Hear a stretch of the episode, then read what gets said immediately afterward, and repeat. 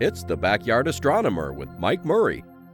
In spring, the Big Dipper climbs high into the north, making it an excellent guidepost in the sky.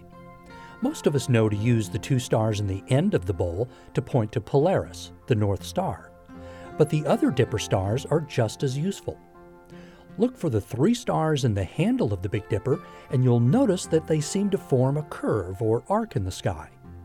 If you imagine extending that curve from the end of the handle down toward the south, you'll come to the brilliant yellowish star Arcturus.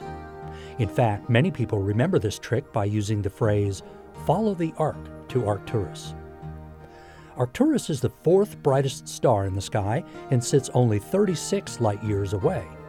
It has roughly the same mass as the Sun, but it's also much older and expanding into a red giant, and that makes it more luminous.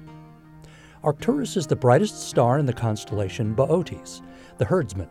It's one of those constellations that will be difficult to identify by its namesake, so try looking for an easier shape. One of the most popular is to see it as an ice cream cone, with Arcturus at the bottom tip. If you follow the arc to Arcturus and keep the curve going even farther down into the southeast, you'll come to a fainter bluish star. This is called Spica and represents the spike of wheat in the hand of Virgo, the goddess of harvest. As another mnemonic, the phrase spike to Spica is often used to trace the path to it from Arcturus. Spica's blue color comes from its higher surface temperature, nearly 40,000 degrees Fahrenheit, as compared to 10,000 degrees for our Sun.